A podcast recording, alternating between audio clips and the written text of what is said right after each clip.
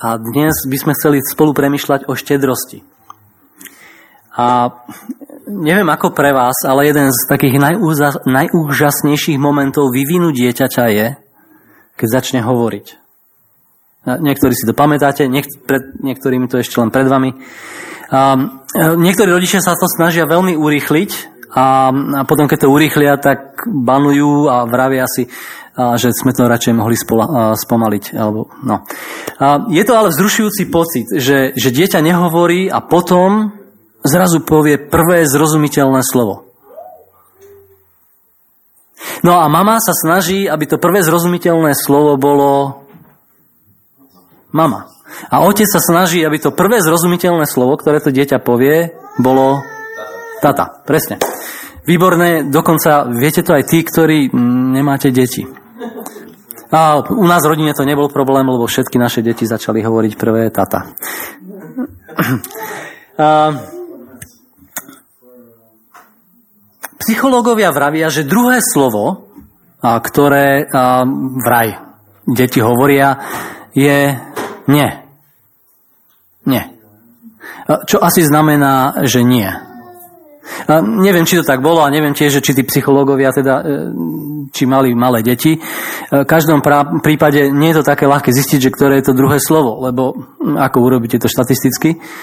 A nevieme, ktoré je druhé zrozumiteľné vyslovené slovo, zrozumiteľne, ale čo vieme, a predpokladám, že asi vieme, je slovo, ktoré je najčastejšie používané deťmi. Teda úplne tými malými deťmi, ktoré začínajú hovoriť.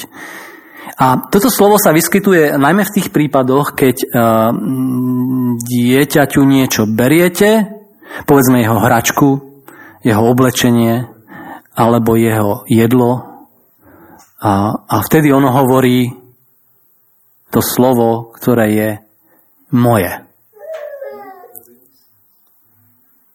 A veľmi dôležité slovo. Moje, moje, moje.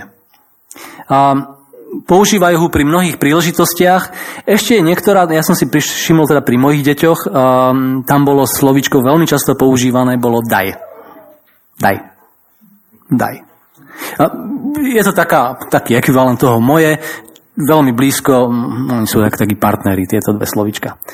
A, problém je ale, že niektorí v tom vyvine zastanú a zoberú si to až do dospelosti. Hej? A hovoria, um, ako, ako teda rastú a ako idú životom, že to je moje auto, to je môj byt, to sú moje peniaze, to je moje jedlo, to je môj čas. Moje, moje, moje. Alebo daj, daj, daj. No a problém je ale trošku uh, v tom, že keď človek s tým aj zomre. Lebo niečo v tom vývine uh, sa tam pokazilo a nie je to tak presne, ako by to malo byť. Keď stále vravia moje auto, môj byt, moje peniaze, moje jedlo, moja peňaženka, moja kreditka. Títo ľudia nikdy nedospeli. No a v konečnom dôsledku je to tragické, ak človek zastane v tom vývine a sa, sa stane vlastne z neho je lakomec. A keď sa to stane, že je to časťou našej duše, že kde všetko je okolo, sa točí okolo daj a moje. Je to komplikácia. A ak sa neodnaučíme v našom živote s týmto daj a toto moje, nejakým spôsobom sa toho vzdať a porozumieť, že s tým musíme skoncovať, potom hrozí smrť aj našej duši. V podstate celá naša duša je, je nejaká taká pokrútená a nie je taká, ako by mala byť. Toto presvedčenie totiž nemôžeme si dovoliť, aby uviazlo v našej duši a zmenilo náš život. Pretože ak by sa tak stalo, tak potom budeme úplne stratení. A stratení doslovne. Stratení nielen tu v živote, ale stratení aj pred Bohom. Stratení Bohu. Pretože to, čo jedného dňa, čom budeme čeliť, keď sa s ním stretneme a čo rozhodne o tom, kde strávime zvyšok našej existencie, je to, či budeme hovoriť, toto bol môj život, alebo či to bol, pane, tvoj život. Je to otázka života a smrti. Komu patrí tvoj život? Komu patrí náš život? Jemu alebo mne? A to predurčuje to, alebo ukazuje na to, ako to naozaj je, slovo moje a daj. Preto je tá téma štedrosti veľmi, veľmi dôležitá. Tak skúsme sa na ňu pozrieť. Ešte zo pár dát poviem veľmi v krátkosti. Je to strašne veľa, je to veľmi zaujímavé. Strávil som na to tak veľa času. Ak máte záujem, tak vám dám zdroje. Jedna organizácia, americká organizácia, skúma každý rok, robí to už desiat, takmer 10 ročie, prieskum, že o štedrosti ľudí v rôznych krajinách. A keď robili tento prieskum, tak Slováci zo 132 skúmaných krajín sa umiestnili na konci na chvoste na 124. mieste. A predbehli nás také krajiny, do 60. miesta boli krajiny ako Bután, Kuwait, Uganda, Guatemala, Kyrgyzsko, Nepál, Nigéria, Vietnam. Hej? A my ako 124. Peru, Honduras.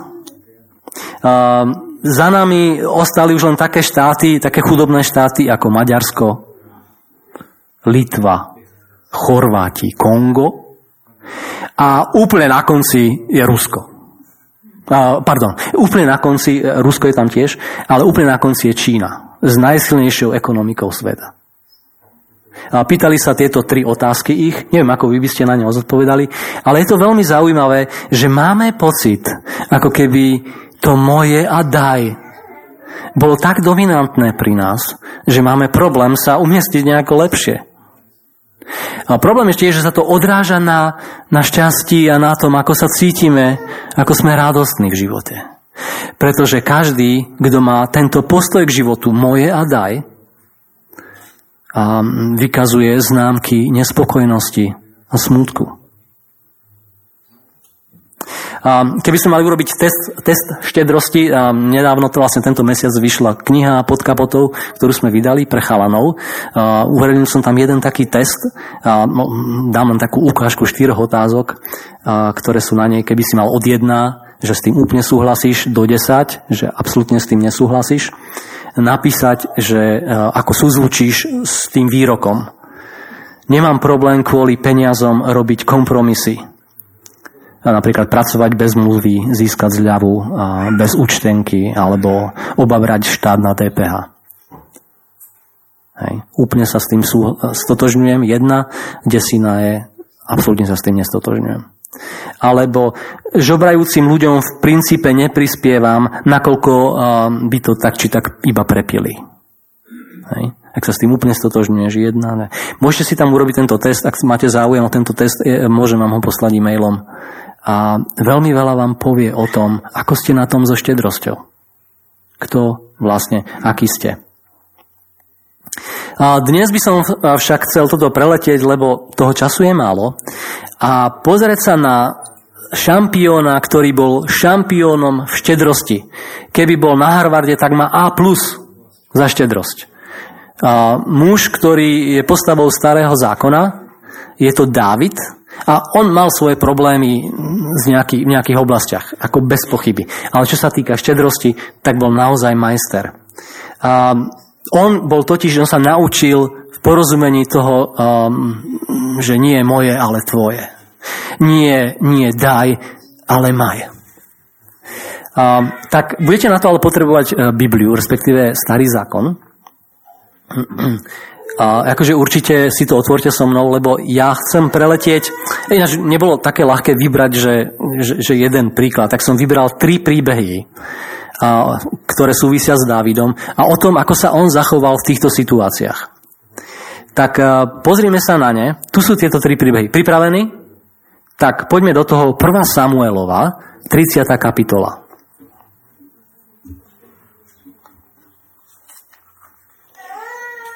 Príbeh číslo 1.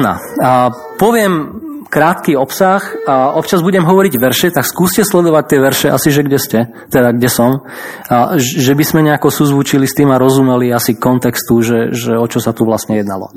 Takže, Prvá vec, čo chcem, alebo čo sa naučil od Davida je, že štedrosť je vlastne uprednostnenie iných pred sebou samých. Hej. A čítame tu v tomto príbehe, príbehu, že pohanský král Amalek napadol Júdsko počas času, keď e, mužovia z dediny Cyklagu boli mimo svojej dediny. Boli na nejakej inej výprave. A tento muž, Amalek ako král, odvliekol ženy aj deti so sebou do zajatia. Nikoho pritom nezabil, nenašli nikoho mŕtvého. A takisto odviedol nielen tie ženy a deti, ale odviedol aj všetok majetok, alebo všetko, čo sa dalo nejako odvliecť. A, a robil to nielen v Judsku, ale robil to aj v iných krajinách navôkol. Nikoho z nich nezabil. David a ostatní sa vracajú domov a, a zistí, zistiu, že aký je stav. Čítame, a, že prenikavo plakali štvrtý verš, Davida ľud, čo ho sprevádzali, sa spustili do prenikavého náreku, plakali až do úplného vyčerpania. A bolo to niečo hrozné. Prišli vlastne o všetko. Každý, prakticky každý o niečo prišiel, alebo o niekoho prišiel. A Dávid, čítam v 6. verši, že našiel odvahu v hospodinovi, svojom Bohu a pýta sa ho, čo má robiť. A dostal odpoveď, áno, prenasleduj tohto nepriateľa a získáš to, čo si stratil späť. Vzal so sebou 600 mužov, aby si zobrali späť to, čo im patrilo. Po asi v 9. Kilo, verši čítame, že po asi 24-5 kilometroch prišli k potoku Bešor a 200 mužov je tak unavený, že nevládze ísť ďalej. Nedokáže prebrodiť rieku, a daj sa rozhodne dobre, tak zostanete tu. Zvyšok 400 ľudí pokračuje na ceste. Potom čítame, že v 13. verši, že natrafili na muža, ktorý bol e, z tej partie kráľa Amáleka, ktorého tam nechali, pretože, ktorého kráľ tam nechal, pretože tento muž ochorel. A tak si, ako jeho zamestnávateľ povedal, že čo sa s ním budem tu trápiť, nechám ho tu tak, ako je, nech tu zomrie. Muž je tak vyčerpaný, že tri dní je bez vody a bez akéhokoľvek jedla. Keď ho našli Izraelci, teda Dávid s tou družinou, tak postarali sa o neho. Čítame, že mu dali nejakú vodu, hrozienka, figy, nejakú zmrzlinu a v podstate dali ho dokopy. A tá zmrzlina tam nebola. A očakávajú od neho že privedte ma, že prived nás k tej horde a tých lupičov, ktoré nám zobrali všetci. A otázka je, čo mohol tento muž očakávať od cudzinca, ktorému vypálil dedinu, a keď jeho vlastný zamestnávateľ ho tam nechal. Dávid mu vraví, že dobre, postaram sa o teba. Sľúbil mu, a že ho nezabije. A tak sa dohodli a pokračujú v prenasledovaní. A nakoniec čítame, že príbeh veľmi dobre dopadol. V 21. E, teda pred 21. verši tam čítame, že všetko získali naspäť, nik nechýbal, naviac získali všetku korisť, ktorá táto banda vlastne získala potom rabovaní všetkých tých krajín, ktoré boli naokolo. Na ceste späť, v 21. verši čítame, že opäť sa nachádzajú a stretávajú tých 200 veľmi unavených mužov, a David sa ich pýta, ako sa máte. A 22 až 23. A čítame. Všetci zlí a na nič hodní ľudia spomedzi tých, čo sprevádzali Dávida, sa ozvali. Tí, čo nešli s nami, nedostanú z koristi, ktorú sme získali. Každý dostane svoju ženu a svojho syna. Nech si ich odvedú a odídu. Neviem, aké by bolo vaše premyšľanie, keby ste boli v tej skupine ľudí, ktorí medzi tými 400, ktorí to dali, ktorí vyhrali vlastne ten boj a ktorí sa vracajú späť a vidia tam tých ostatných 200.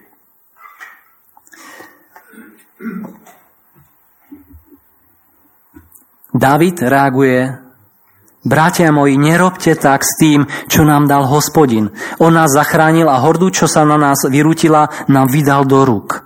S tým nemôžeme, nemôžno súhlasiť s tým vašim návrhom. Rovnaký podiel patrí bojovníkom ako aj strážcovi výstroja.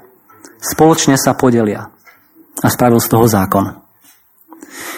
Davidové rozmýšľanie je totiž iné než týchto mužov. Muži rozmýšľali, ale veď oni nebojovali, my sme to vyhrali. Je to myslenie tohto sveta.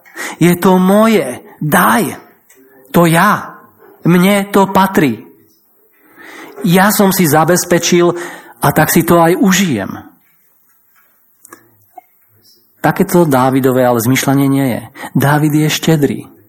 Dávid rozumie tomu, že hospodin nám daroval toto víťazstvo a túto korisť. Podelíme sa. To nie je moje. To je jeho. A preto chcem tým poslúžiť aj iným. Je to prejav štedrého srdca voči tým, ktorí si to možno nezaslúžili. Ten dôvod je ten, že dostali sme to len preto, lebo nám to hospodin dal. Bez neho by sme to nemali. A aj ja chcem byť taký a konať tak, ako aj títo ľudia. Dnes čelíme eh, rovnakému pokušeniu a aj rovnakým rozhodnutiam. Aký vlastne budeme? Keby sa nás mal niekto, popí- keby mal niekto popísať náš národ po revolúcii, asi ako vyzeráme, po páde komunizmu, tak by asi povedal, že tento národ musí mať všetko to, čo vidí, čo má druhý. To, čo je u našich susedov. A keby nás to malo stáť aj život, aj tak budeme za to zápasiť a budeme to chcieť mať. A tak do toho ideme. Kvôli tomu budeme robiť prácu, ktorá sa nám nepáči, aby sme zarobili peniaze, ktoré nepotrebujeme, na veci, ktoré poriadne nepoužijeme, aby sme urobili dojem na tých, ktorých ani nepoznáme. Skúsme prestať hrať túto hru. V Amerike to je Compete the Joneses. Myslím, že taký výraz. Keep up with Joneses. Tak to je. Doporučujem, vzdaj túto hru, túto súťaž. Povedz, môj sused, vyhral si. Si lepší. Si víťaz. A vždy, keď robíme finančné rozhodnutie, skúsme a zastavme sa na chvíľu a uvažujeme tak ako Dávid o tom, čo všetko máme. Aký štedrý je ku nám Boh. Čo všetko nám dal. A tiež o tom, ako ho môžeme napodobniť. Ako môžeme byť viac, ako je On. Totiž to neznamená byť štedrý, že nemať veci.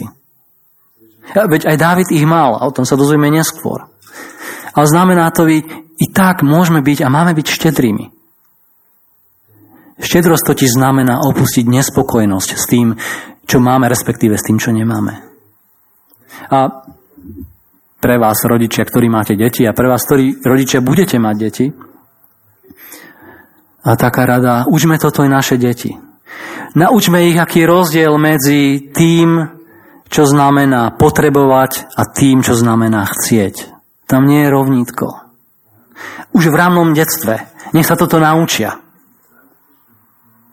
A problém je, že ak my sme v rámnom detstve príliš štedrí k našim deťom, oni majú pocit, že to potrebujú a pritom to iba chcú jeden otec a to zvykol potrebovať, keď jeden jeho syn mal tendenciu ho žiadať o veci, ktoré chcel, napríklad a ešte za socializmu, že tati, kúp mi rifle, no, úzkoprofilový tovar, táto sú ako nohavice, tak potrebujem rifle, tak zvykol vraveť. Ja ti poviem, čo potrebuješ. Trochu chleba, trochu vody a čerstvý vzduch.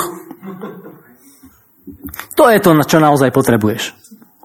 To ostatné len chceš. Mal presvedčenie o tom, že jeho zodpovednosťou bolo iba niečím pokryť telo svojho syna. Nie ho nejako zvlášť dekorovať. A Dávid, ten príbeh 26 až 30 pokračuje z výpočtu toho, ako Dávid ide od dedine po dedine, je tam počet 13 dedín a ich okolí, kde rozdáva to, čo ukoristili a počas tejto bitvy. Je mimoriadný štedrý. Totiž on sa naučil to, že štedrosť je uprednostniť iných pred sebou samým. Je to to, keď sa naučíš nie moje, ale tvoje, jeho. To bol prvý príklad. Druhý príbeh. A skúsme a 2. Samuelová, 30. kapitola.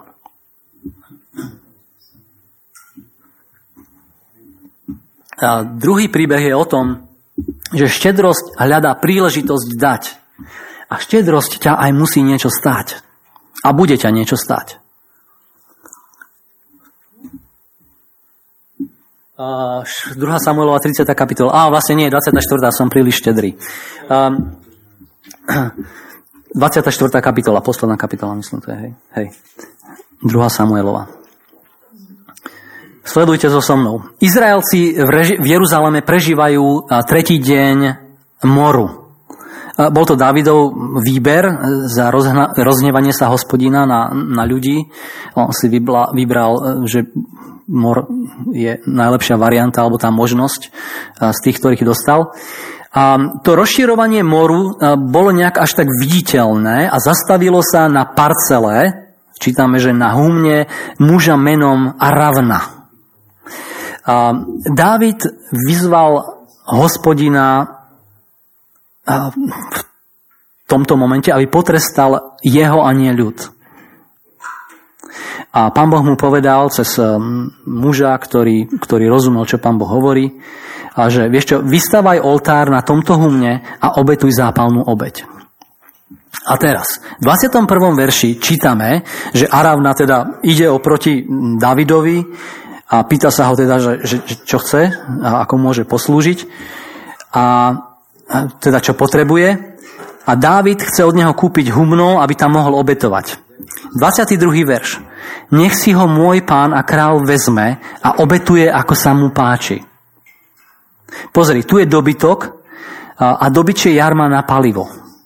Toto všetko ti ponúka Aravna. To všetko bol zdarma. 24. verš. Ale král David mu povedal, ha, to nie. Chcem ho od teba kúpiť a riadne zaplatiť. Nemôžem prinášať hospodinovi svojmu Bohu spaľované obety, ktoré by ma nič nestáli.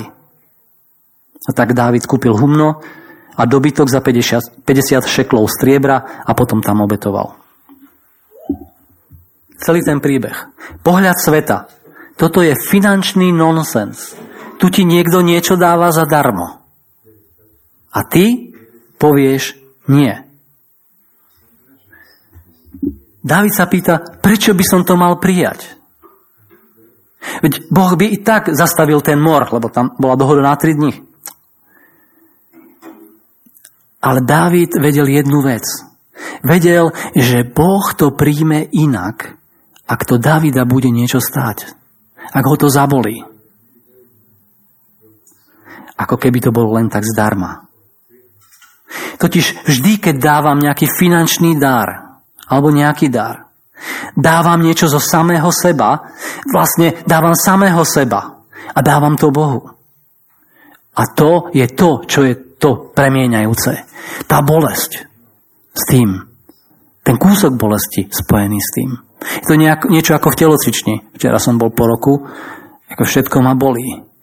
Ale to je to, čo ťa lieči a čo ti pomáha. Keď to trochu bolí.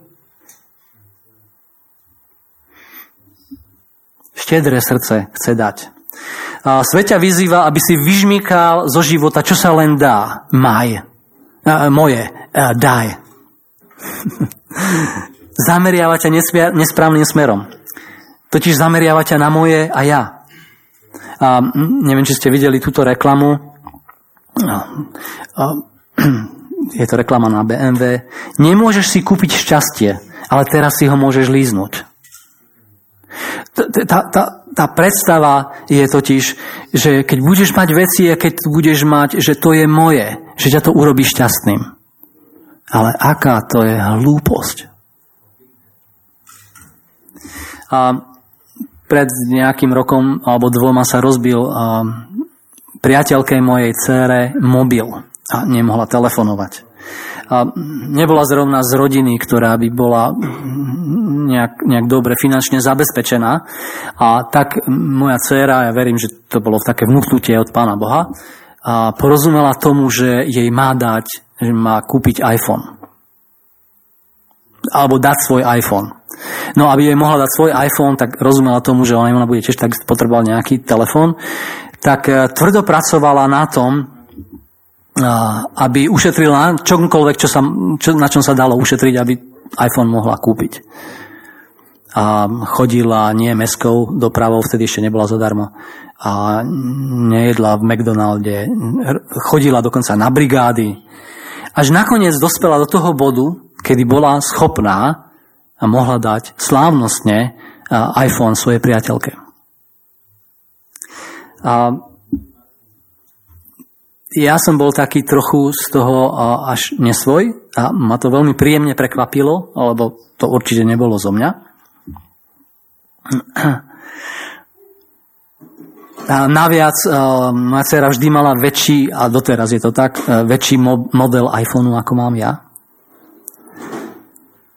A tak to bolo také veľmi zaujímavé sledovať. A len to chcem, čo chcem povedať je, že aj teraz na konečnom dôsledku moja dcera má opäť väčší model. Zdá sa, že o nič neprišla naviac získala niečo, čo týmto skutkom jej prinieslo radosť a zmenu jej samej, čo je veľmi krásne. A hovorím to len preto, že ak niekto z vás bude rozímať nad tým, čo tu hovorím a nad týmto teda príbehom, že teda, že už jej moje dcere nič nemusí kupovať, hej, lebo už má, ale mne sa rozbil, takže no, nič. to mal byť vtip. A,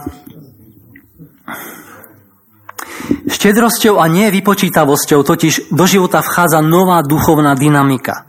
Pretože keď do tohoto porušeného sveta zasvieti svetlo nádeje, tak je to niečo uh, totálne nenormálne. Krásne, ťa to pre, krásne to prekvapí, možno teba alebo okolia. A to všetci toto prekvapenie zúfalo potrebujeme. Keď niekto dá, je to vlastne ako zázrak. Vlastne je to zázrak, je to ako trhlina v tomto porušenom svete, že veci môžu byť aj inak, ako sú. Je to prísľub a zároveň je to porážka tmy. Niečo, čo tma nemá šancu udržať pod kontrolou. A to je to na tomto krásne. Lebo niečo dobré sa stane tomu, čo dar príjme, niečo dobré sa stane tomu, čo dar dá, a tiež niečo dobré sa stane tomu, kto to všetko sleduje a pozoruje. Veď nie nadarmo Ježiš hovorí, že je lepšie dávať ako brať. Preto dávajte a bude vám dané. A taká aplikácia, možno, možno poznáte niekoho, ktorý by potreboval zažiť, že niečo dostane niečo od teba dostane. Možno je to stranný listok alebo dva. Možno, že je to niečo, čo súvisí s adopciou na diálku v Afrike. Možno, že je to niečo, čo súvisí s niečím, o čom sa ťa nesnívalo, nad čím ale potrebuješ premýšľať. Pretože štedré srdce hľadá príležitosť dať. A toto presne fungovalo pri Dávidovi. On to nechcel len tak ošudiť. Tretí príbeh a posledný príbeh. Prvá kráľovská, prvá kronik, alebo prvá kronická 29. kapitola. Štedrosť vzbudzuje ďalšiu štedrosť a nesmiernu radosť zdávania. A to je sumár tohto príbehu. Čítame tu, že Dávid nemôže stavať chrám. Nemôže ho stavať preto, lebo má za seba eh, ako veľmi veľa násilia v svojom živote používal a nie je to dobré. Pán Boh nechce, aby Dávid staval chrám. A David však nie je zahorklý, ale i tak premyšľa, ako by tento chrám mohol byť postavený a ako by on mohol prispieť k tomu, aby tento chrám postavený bol. V druhom verši čítame, že zaobstaral zdroje na výstavbu vrátane stavebného materiálu. Vo verši 3 čítame, pretože mi záleží na dome svojho Boha, pridávam ešte z vlastného majetku zlato a striebro pre dom svojho Boha, ako doplnok k tomu všetkému, čo som už zaobstaral.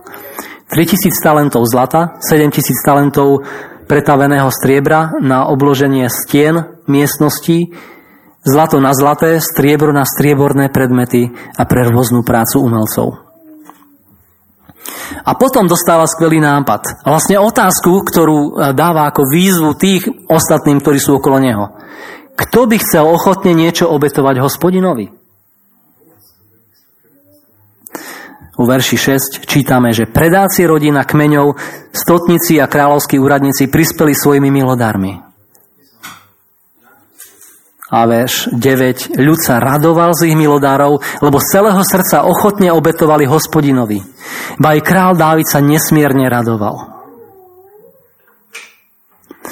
A David vo svojej modlitbe dáva na to takú, um, taký svoj nový pohľad, alebo ako sa modlí, prichádza na nové poznanie. Vo verši 14 čítame. Ako to, že to je modlitba. Ako to, že ja a môj ľud sme sa zmohli na toľké milodary? Ako jeho to samého prekvapilo. Tak ako mňa prekvapilo, keď sme pred doma rokmi stávame jedno konferenčné centrum a, a, asi pre 600 ľudí a, a keď sme mali stretnutie misionárov a ľudí, ktorí robia v misii, a 300 ľudí tam bolo, sme urobili zbierku a v priebehu 15 minút sa vyzbieralo takmer pol milióna eur. A ja som povedal, a vyzbieralo. Niečo sa vyzbieralo, niečo sa dalo, že záväzok, že áno, dám, hej, že, že sa to v podstate sa, v podstate sa vyzberalo. Rovnaká otázka, ako to je, ako to, že ja a môj ľud sme sa zmohli na toľké milodary? A odpovede hneď nasleduje. Čítame to v 14. verši. Keďže všetko od teba pochádza, dali sme ti vlastne z tvojho. A verš 15 až 17. Pokladáš nás len za cudzincov a prišelcov, akými boli všetci naši predkovia. Náš pozemský čas je ako tieň bez nádeje. Hospodín Bože náš, všetka táto hojna, hojnosť, čo sme ti prichystali na stavbu domu pre tvoje sveté meno, pochádza od teba a tvoje je všetko. Viem však, Bože môj, že skúmaš srdce a obľúbuješ si úprimnosť. Z úprimného srdca som priniesol všetky tieto milodary a teraz pozorujem, že i tu prítomný ľud, tvoj ľud rád obetuje. Davidové poznanie je, presvedčenie je, že všetko, čo mám, je tvoje. Všetko, čo mám, je Božie. Nie je, nie je moje, nie je to daj, ale maj. Lebo je to tvoje.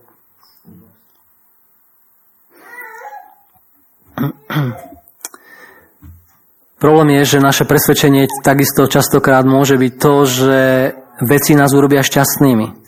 Ale to je nezmysel. Pretože neviem, či ste niekedy stretli človeka, naozaj šťastného človeka, ktorý by bol skrz na skrz lakomý. Je to nemožné. Všetko je totiž jeho, nie moje. A ja by som chcel, keby sme si urobili také praktikum teraz. Čo to? Nie, nie, nie, nie budeme robiť zbierku. A spier, a zbierka to nebude, ale to praktikum by spočína, spočívalo v tom, že sa budeme učiť, alebo že sa naučíme vravieť, to nie je moje, ale tvoje. Skúsime to?